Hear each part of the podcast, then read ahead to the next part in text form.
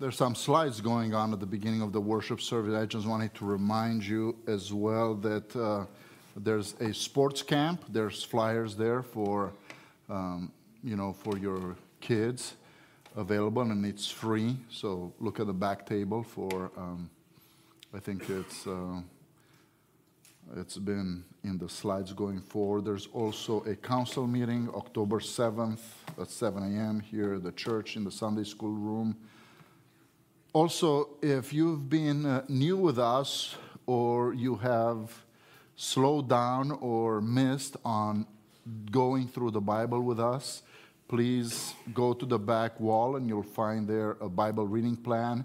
And if you've fallen behind or forgotten to do it, uh, please don't try to catch up. Start with where we are for uh, our Wednesday night fellowship time, our Sunday school, and most of our worship uh, preaching on Sunday mornings will be from the previous week's reading, except for the first week, first Sunday of every month when we'll have communion and we will going will be going through some spiritual formation disciplines. Uh, right now, let's quiet our hearts as we come in prayer before the Lord and open the Word of God. Dear Father in heaven, we thank you for this morning, for your house of prayer, for a place of celebration, refuge, for this joyous and blessed time in our week to gather together, to assemble with other brothers and sisters, to be replenished by your Spirit, to be equipped for our lives that are living for you, to be used by you, to be spent for your kingdom. Lord, as we look at that, we ask forgiveness if we have strayed and gone in our own way. If our way leads to be selfish or leads towards pleasure or leads towards worries of not having enough and putting other things before you, Lord, we once again come and lay them on the altar before you.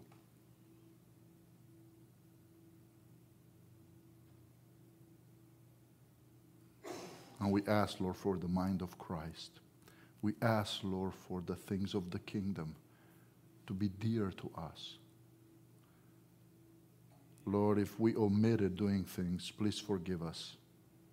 We thank you, Lord, for the assurance of forgiveness that we have in Christ Jesus. We continue to lift up to you, Lord, our worship, our praise in form of giving as we give back a portion of that which you've blessed us with. We ask, Lord, that you bless it for the ministry and the expansion of your kingdom here locally in this state and far off from where we are. We continue to pray, Lord, for the state of Alaska, for the cities, for the people who live here. And we ask, Lord, that you make us a pillar of your temple, a pillar of your truth, and a voice of one crying to a fallen and wicked generation.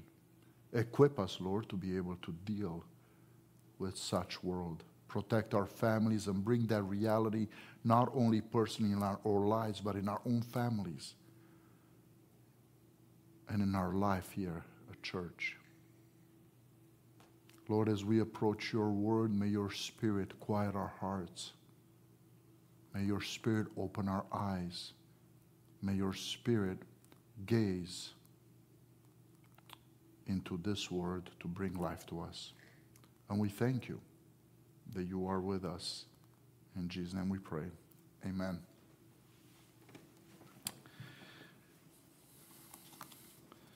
This time we will be looking over Samuel 16, uh, which we read over this week. If you could please stand with me to read a few verses uh, for our scripture reading. And Samuel said, Peaceably I have come to sacrifice to the Lord. Consecrate yourselves with me to, to the sac- come with me to the sacrifice. And he consecrated Jesse and his sons and invited them to the sacrifice. When they came, he looked on Eliab and thought, Surely the Lord's anointed is before me. But the Lord said to Samuel, Do not look on his appearance or on the height of his stature, because I have rejected him.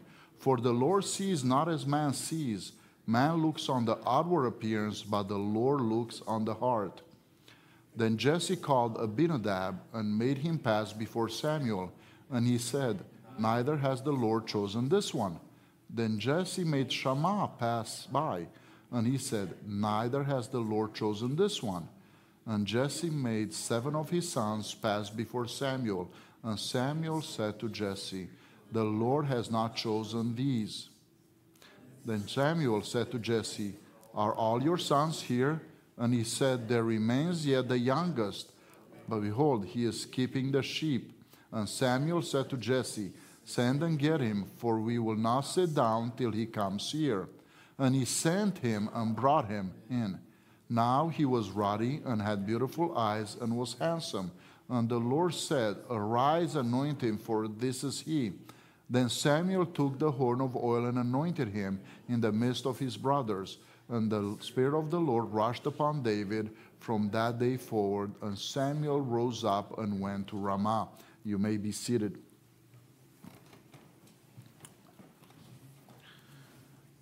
As we've been going through God's Word and reading God's Word, we have come to a place now in our scriptures where a, a tide of events is turning. We are caught in the midst of a tale of two kings. There's a tale of two kings that we are dealing with. One is King Saul, the other is the future king, David if we were to say from our Bible knowledge, who is King uh, Saul representing?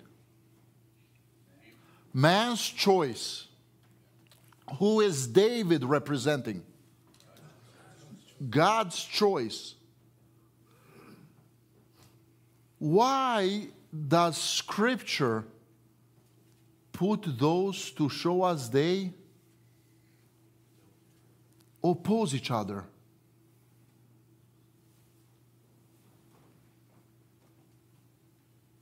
How many of you understand peer pressure? How many of you understand pleasing people? How many of you understand pleasing God? Which is easier? Pleasing people or pleasing God? Which is easier?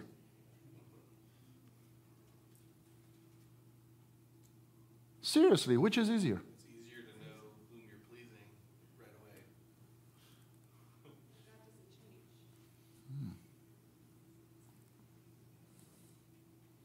Some people are people pleasers of nature. Why is it easier to please the people than God? Because you can be yourself to please people. You cannot be yourself to please God. You will fail if you are yourself to please God. Ultimately, it is not by strength nor by might, but it is by my spirit says the Lord. Okay, let's look at this journey, we'll begin with verse 1.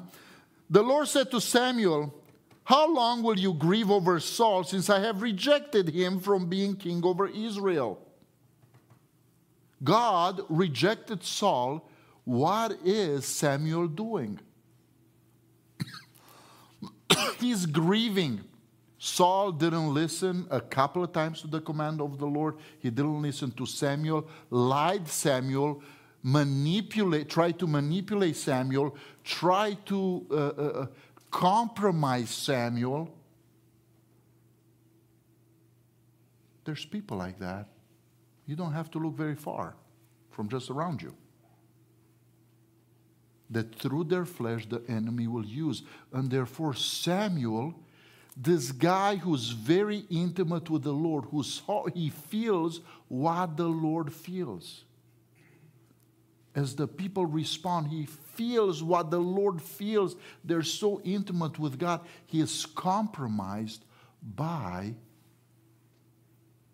the sheep. So he's grieving. Not a, not a good job to have, not a good place to be. But the Lord says, Since I have rejected him from being king over Israel. Phil, what is a good place to start if you are grieving, if you have a place in your soul that's hurting? Let's see what the Lord says. Because Samuel feels what God does. Samuel says, don't, don't be upset. They have not rejected you, but they have rejected me as king. You see that intimacy between them, it's very close. Don't think that God does not care about Samuel and what he's going through.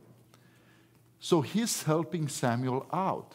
And it's not the way we humans try to do it. Uh, hey, you know, everything's okay, let me pat you on the shoulder. That's not how the Lord does things. The Lord has a more efficient and lasting way to deal with our temporary confusion of problems. He says, Fill your horn with oil when you are stuck in a situation, the answer is in action. Action within what?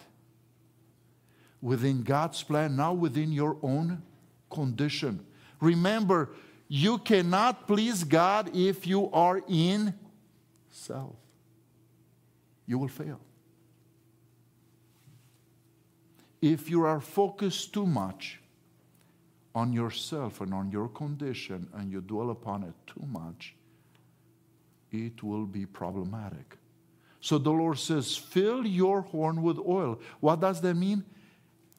I am doing something and you need to be part of it. I got to ask you, when's the last time you have been part of something that the Lord was doing? And you took that beauty of literally being involved in something that God was doing. Now, we can make church like conditions of religious events and tasks that we do. And you have maybe heard because you're partaking, oh, you know, I've done my reading, I've done this, but it's different than when you truly do it, rather than saying, oh, I got to do my reading of the Bible, when you say, I need to spend this intimate time just to see and to hear what the Lord is speaking to me right now. No, I'm not going to serve uh, at the VBS or go somewhere else to serve, but I'm waiting for the Spirit to say to me, what is my involvement and my action in what He wants me to do? And this is one way that we see the Lord shift Samuel from his, uh, you know, uh, uh, position of needing counseling. The great counselor now, he tells him, fill your horn with oil and go. The coming of oil is the ministry of the Holy Spirit. It is anointing something new. It is a breakthrough, and usually it comes with a celebration. When you're grieving, you're not too happy to go in that direction. Nonetheless, the Lord says, regardless of your condition, nothing can break away the glory or the strength of God that we saw in the previous chapter. I will send you to Jesse the Bethlehemite, for I have provided for myself a king among his sons. Saul is grieving, uh, Samuel is grieving because Saul is a failure. He has failed being tested by God and he has been rejected. And Samuel loved Saul. He, he has a hard time dealing with, and Saul knows how to manipulate Samuel to keep him hooked, to struggle, and to be damaged by Saul himself. But now we have the clear answer. The elders, they all came, the entire Israel. We want a king. Here the Lord says, But I have provided for myself.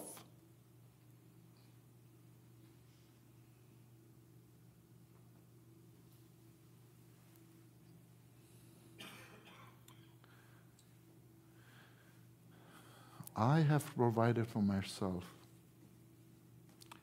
What is the Lord doing?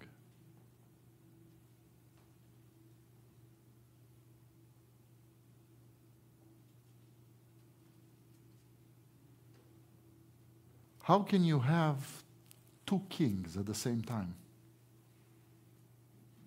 How can you have this situation? What is the Lord creating in the church?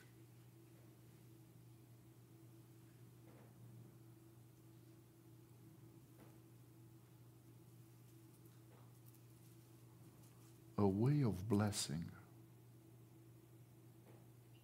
a way of escape,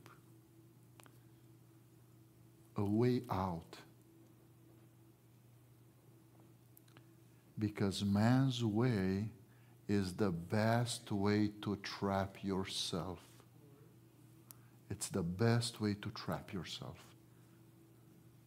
To tell yourself lies, to, to speak your own deranged reality. And the Lord says, You know what? I'm going to make you see it. So rejoice in my plan. I'm going to make you see it. Get out of your depression and grief. Now, here, I have to not agree with the translator it says, I have provided, but the word that they, it's being used in Hebrew is ra'ah. Ra'ah simply means to see. This is the most important word in this chapter, so we're going to look at it very carefully. The Lord says, I have seen for myself a king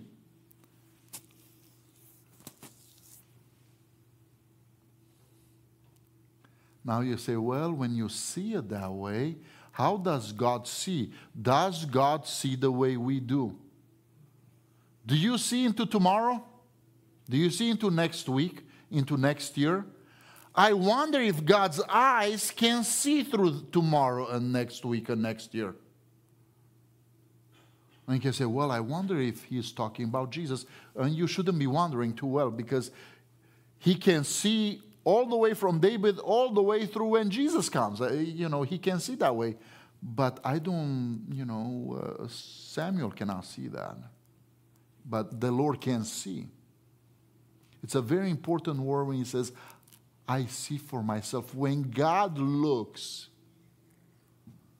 everything else is noise, but he sees in his sovereignty what is the solution and what he can do.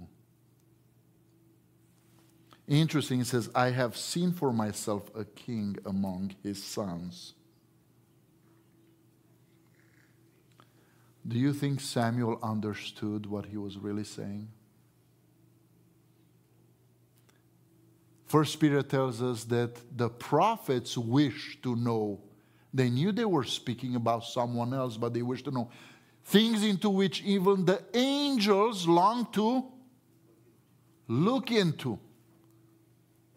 When God sees, it's even beyond what? The angelic. Even Satan couldn't know about Jesus. But it's not that they didn't want to know. Hmm. What a wonderful plan. And Samuel said, How can I go if Saul hears it? He will kill me.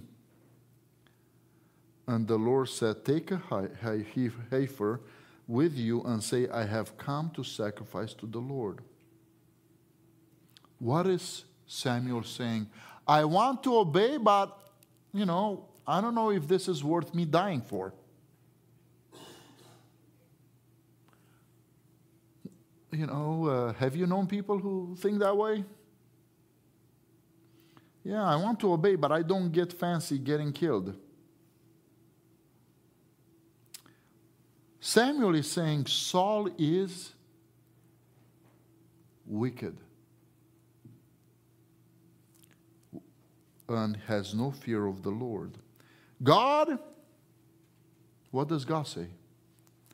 I agree with you. God does what? Sees. I agree with you. I agree with you. Let's go back. Who is, who is Saul? People's choice. What is the direction of people's choice? Opposition to God. Fulfillment of wickedness. This is the reality. Please know this reality because the Holy Spirit is still at work. And let's see if someone else could see this.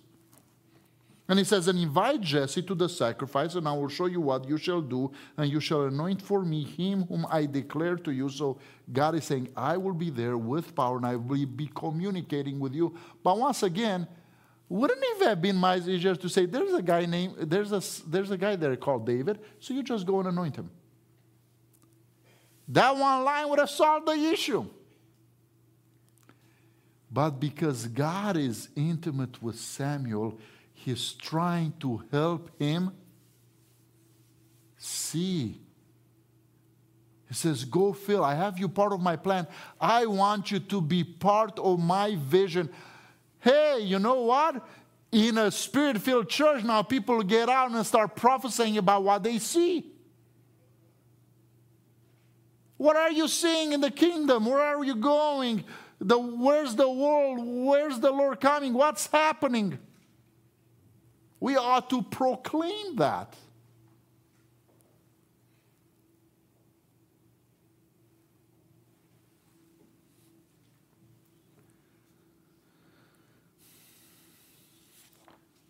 The Lord is not telling him to disrespect Saul. He's just saying, You conceal that because I'm giving you this instruction, and he supersedes the authority of Saul. So use the sacrifice. Now, this is now legal and it's correct because we don't have a centralized praise, so there were shrines everywhere, and this was common practice to go and to do this uh, sacrificial system all over Israel. So Samuel did what the Lord commanded and came to Bethlehem. So this is what someone will say, well, maybe this is what reluctant obedience. Nonetheless, reluctant obedience is better than unobedience or partial obedience, as we have seen. And the elders of the city came to meet him trembling and said, Do you come in peace? I told you, remember this. You can see the wickedness. Who are coming to meet? To, who's coming to meet the God's voice? The same elders who said, We need a king. They realized that they were wrong, that their plan was used for wickedness that they were sinners, that they were confused and fooled. So look at them, he says, oh, because this is normal. You know, he used to go around and, and, and, and present sacrifices and, and, and feasts and, and judge and so forth. The elders of the city came to meet him trembling and said, Do you, do you come peaceably? We know we have stood against God. We deserve something bad. Well, I got good news for you. That's why we have grace. That's why many times we don't get what we deserve. Please try to take out of your vocabulary, I deserve this. It is not coming from the right location within your soul.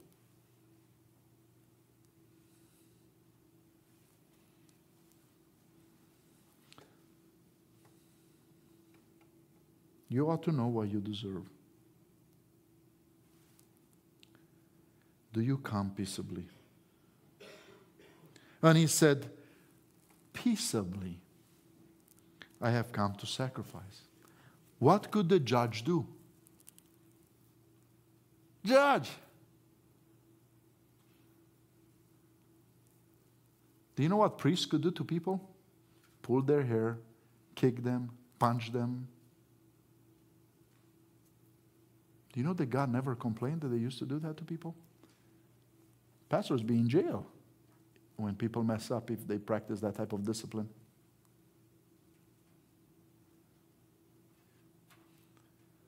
A pastor can even say this with words. There's going to be a line do, during, the, during the week uh, of the office say, you know, Pastor, you said something that offended me this week in your sermon.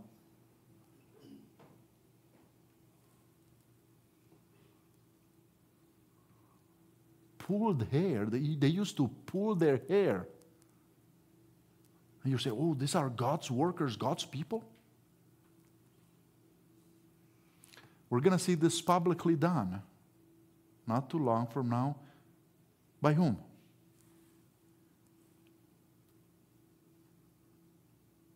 Ezra and Nehemiah? Yeah. They're going to do this publicly. Kick them, pull their hair, punch them publicly. as they're trying to rebuild what? The wall on God's temple. Nonetheless, peaceably I have come to sacrifice to the Lord. Consecrate yourself and come with me to the sacrifice. Consecrate. What is he saying? I have come peaceably, but we're going before the Lord. Shifting their focus as well, saying, I know you think you've done bad things, and you have, but I'm going to bring you before the Lord. Now you can say, well, that's a problem, but he says, consecrate yourself, giving them time to purify and to deal with the struggle there is in their own soul. And come with me to the sacrifice. And he consecrated Jesse and his sons and invited them to the sacrifice, and he's doing exactly what the Lord told them to do and how to do it. Please note the Lord did not tell them to consecrate them, but Samuel wanted to make sure nothing bad would happen, so he consecrated them. When they came, he looked on Eliab. Here it says he ra'ah, the same word as provided earlier. He looked on Eliab and thought, Surely the Lord's anointed is before him.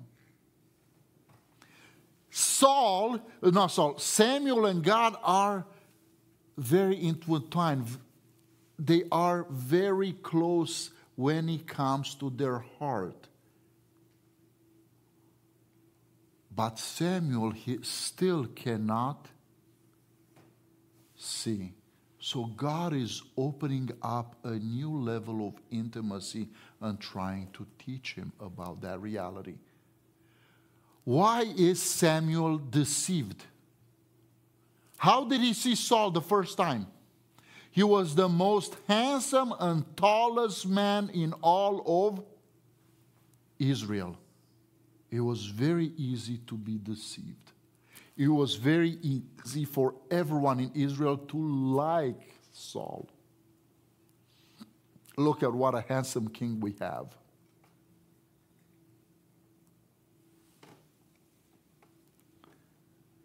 Now, you would think just by pure wisdom, Samuel would have heard his lesson after all the pain it has caused him. What is God telling us? It is because of your heart and your flesh that it's hard for you to learn this lesson. So Samuel's kind of fooled again. Surely, not only says, I think this is one, he's pretty convinced, surely the Lord's anointed is before him. But the Lord said to, to Samuel, Do not look on his appearance. Interestingly enough, now the Lord uses a different word in Hebrew. It is not ra'ah, it is navat.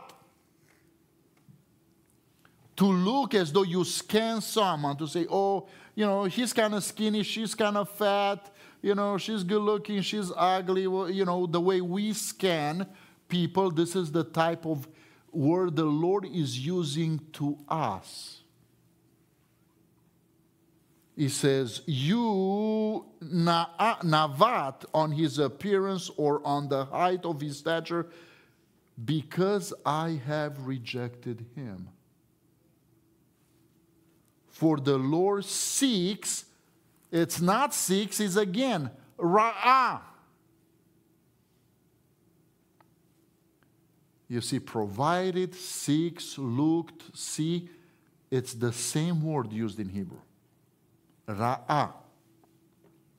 The Lord sees not as man sees.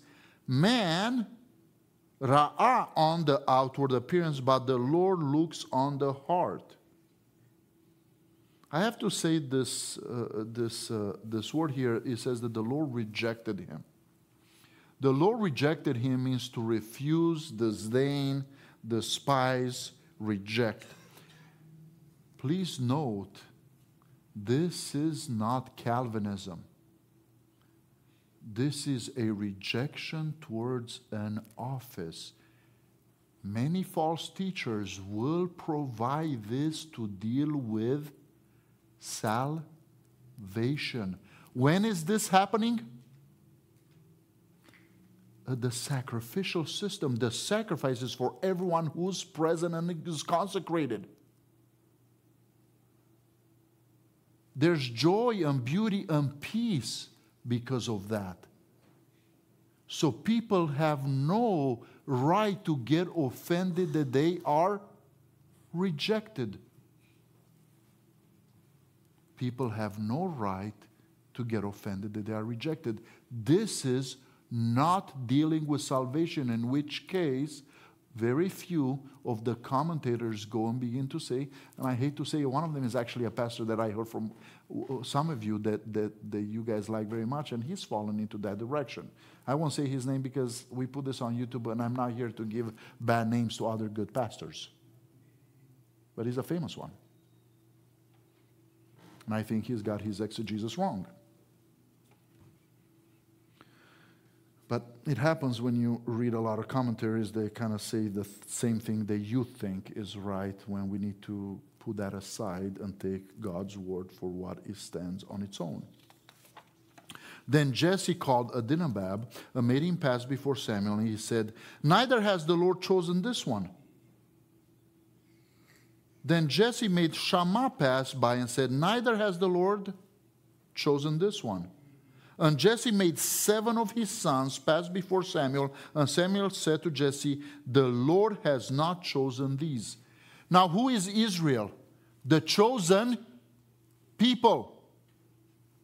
But they are not chosen to be in an office.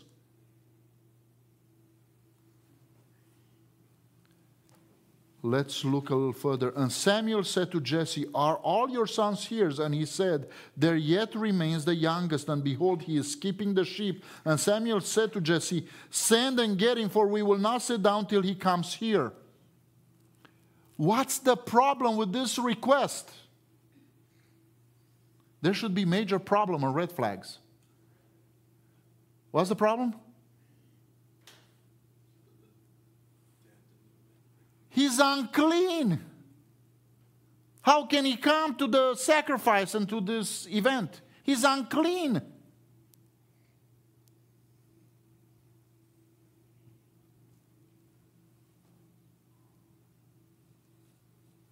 What supersedes the care that Samuel took?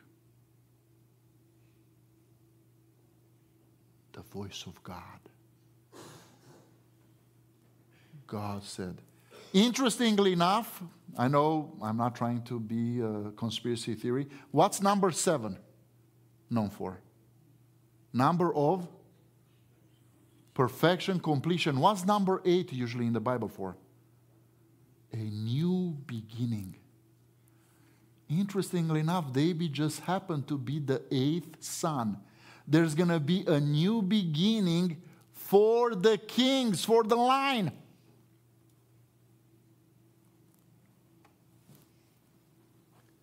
We will not sit down. They can't feast. They have the roasted meat, everything ready to feast and to have fun. The party won't start because God's word has to be fulfilled and nothing will come in the way. Man, but I didn't eat all day and that, you know, that heifer smells pretty good. Some of you may be thinking about lunch right now. Ribeye steak. It's going to get cold. It's not going to taste as good.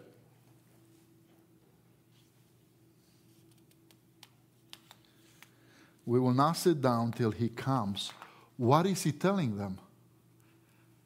Respect. You have to be in waiting because the Lord is doing something.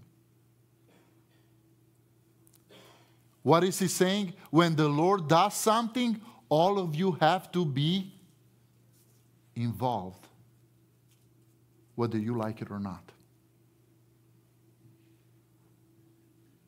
Because you know, God did not ask for the opinion of the people. Is this comfortable to you?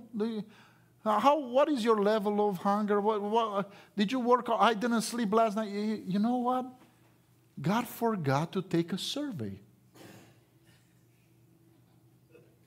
God forgot to ask for people's voice. But we're pretty good at doing it in the church today.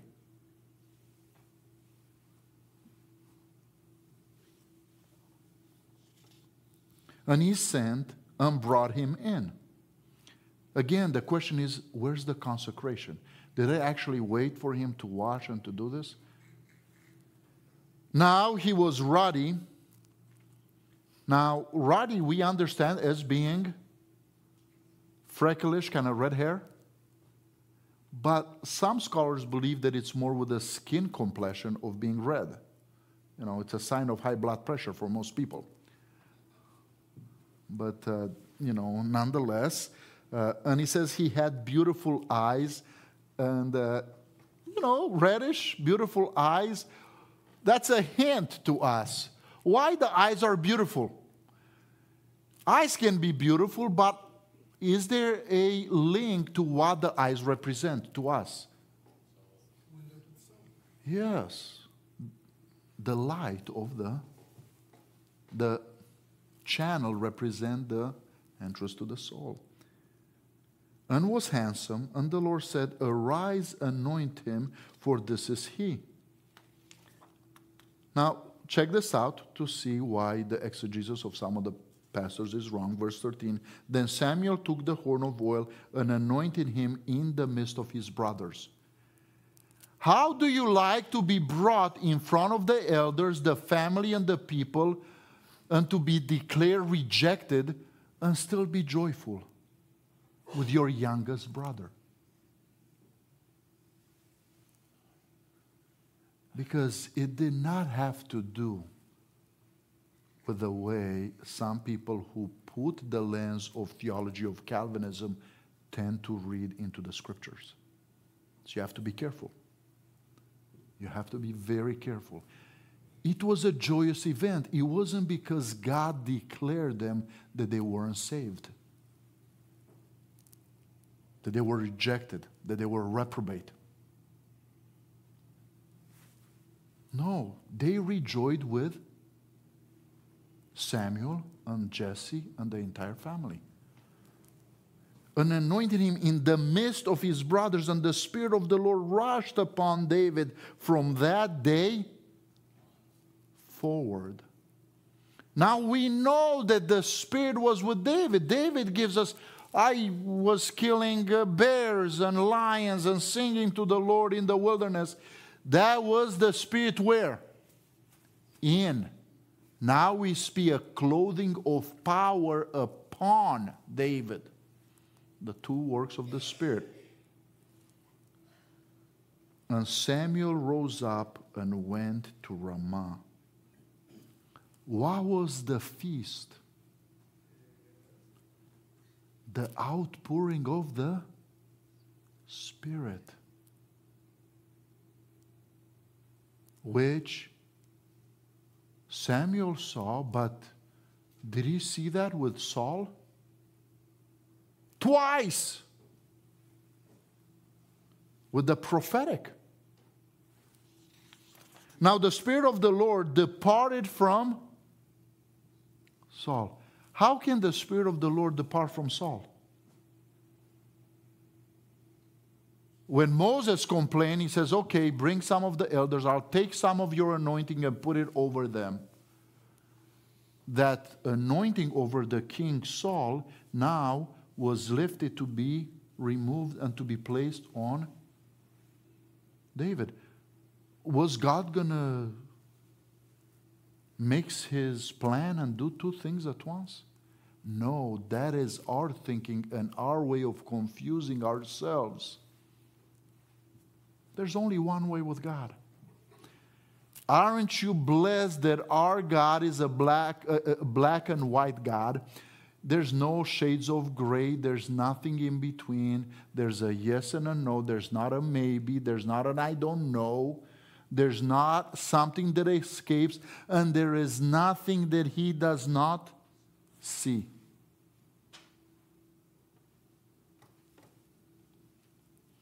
The problem is when the Lord takes his anointing, he also sent a harmful spirit from the Lord, tormented him. And Saul's servant said to him, Behold, now a harmful spirit from God is tormenting you. Not only did that happen, but the people did what? Testified. The very people who did what? Screamed for a king to making a king and who loved them, they're saying, oops, We voted for you, we liked you, we supported you, you slaved us, did whatever, you know. But now, God has done this. Do you know what's interesting? Even after the people recognize this and this becomes public knowledge and they testify, guess who they'll like? Do you think they'll like David or, or Saul? after knowing this truth, they will still, most of them will support Saul. What does that tell you about humanity? In the face of truth and something that God has done.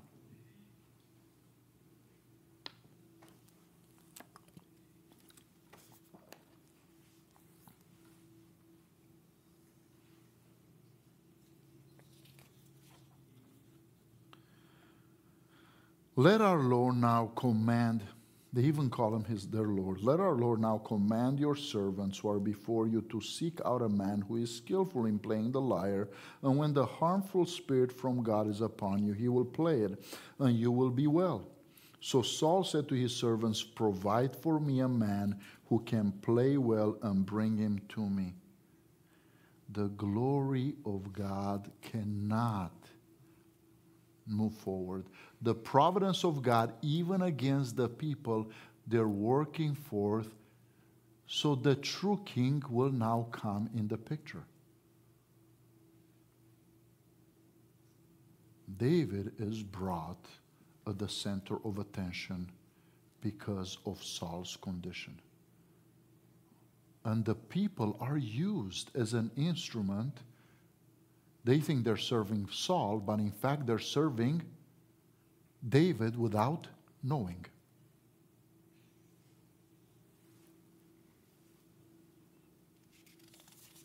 One of the young men answered, Behold, I have seen a son of Jesse the Bethlehemite, who is skillful in playing, a man of valor, a man of war, prudent in speech, and a man of good presence, and the Lord is with him.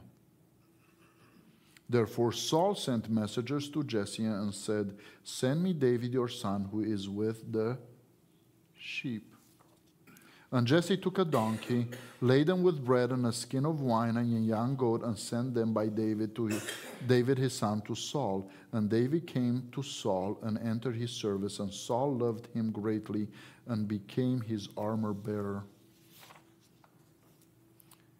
David did not know he was anointed as king. You could be anointed for various reasons. Prophets were anointed you know, they anointed the sick. So it's not clear that it was public knowledge. David was not even present,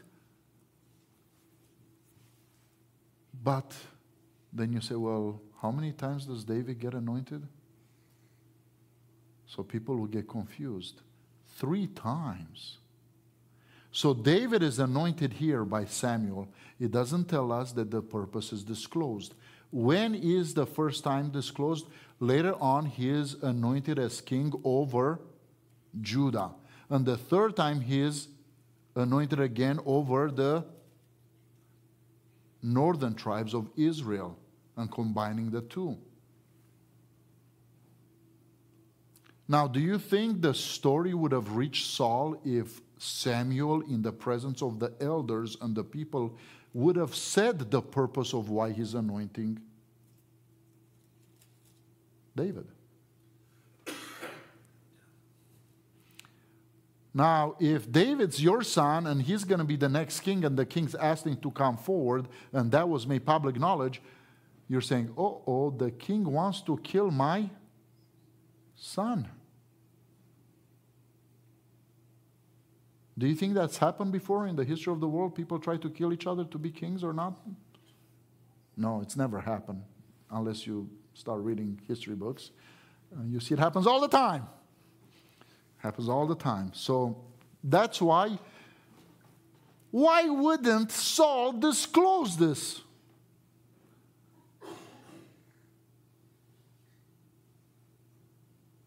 See, there's many people who assume things Any of you assumed that this was public knowledge before when you read this?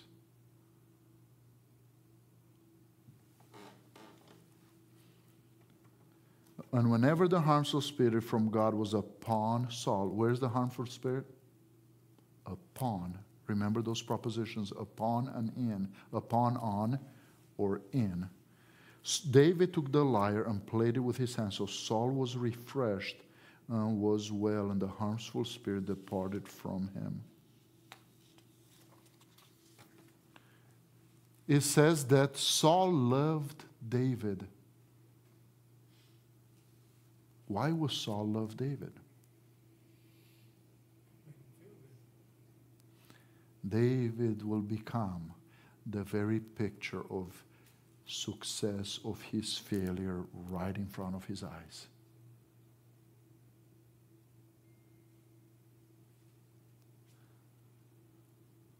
How do you like living with a person that will continually testify of success before you where you failed? Initially, you may love that. What happens with a human who lives that in a prolonged time? Will they continue to love and grow in that love towards them? What is the human response after a while? Jealousy, there's jealousy. And jealousy can lead into other places, Mr. Ed Young. You're old enough to know that by now. All the way to the point of where he loved him, where he becomes like a madman to try to kill him. This is a person who loved someone and then will chase him to kill him constantly. This is an unstable man.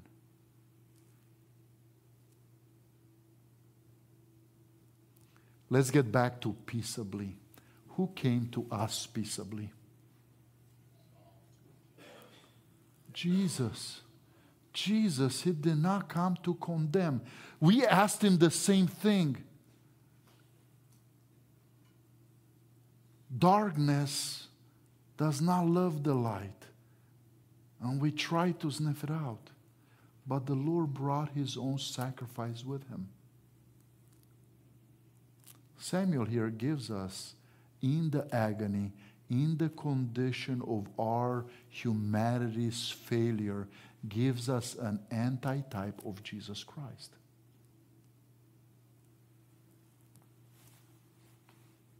Jesus says, I have not come to condemn you, but I have come to bring you grace and truth. Grace upon grace. Now, yes, it is true, there is a time when Jesus will come back to condemn and judge, but that wasn't the time when he first came. That will be the case when he comes the second time.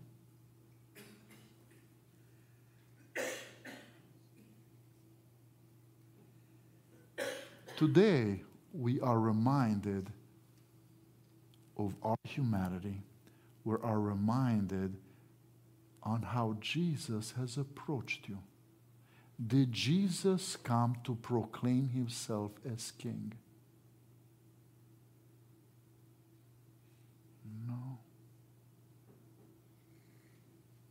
But Jesus came to provide a sacrifice, an escape, a way out. God says, I have provided a king for myself. I have seen it. You know what? We are blessed because we have seen it. We have experienced it. We have knowledge for which the prophets were blind and the angels could no longer see it. His name is Jesus Christ, and He did not come to condemn you, but to say, Join me that you may have a sacrifice.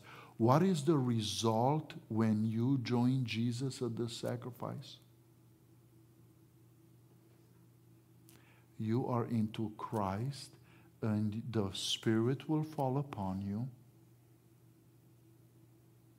And those who are in Christ cannot be rejected. So you cannot separate being chosen, being predestined from in Christ. If you want homework on this, go home and read Ephesians chapter 1 and look how many times that is. And that is the most common part into which he comes. And you cannot divide the two or divorce the two. Today, we have gathered here together because we have one sacrifice in common.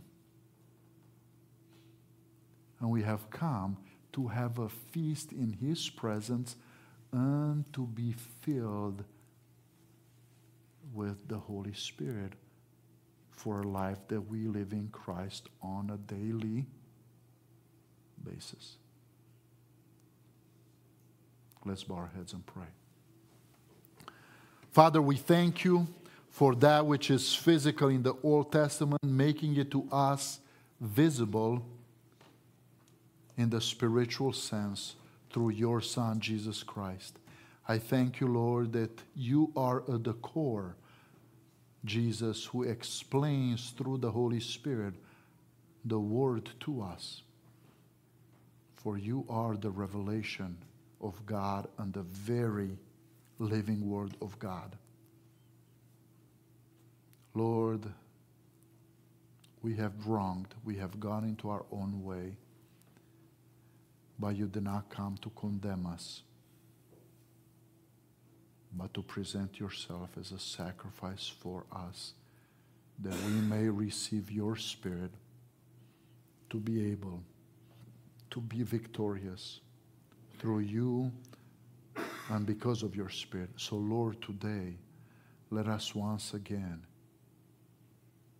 deny self, repent, and let our heart be joined eternally with you as we receive your Holy Spirit until it brings us home into your presence and you say, Well done, good and faithful servant, as we desire all to be men and women after your own heart. Thank you for seeing us through our Lord Jesus and not through on what we deserve by ourselves. In Jesus' name we thank you, Father. Amen.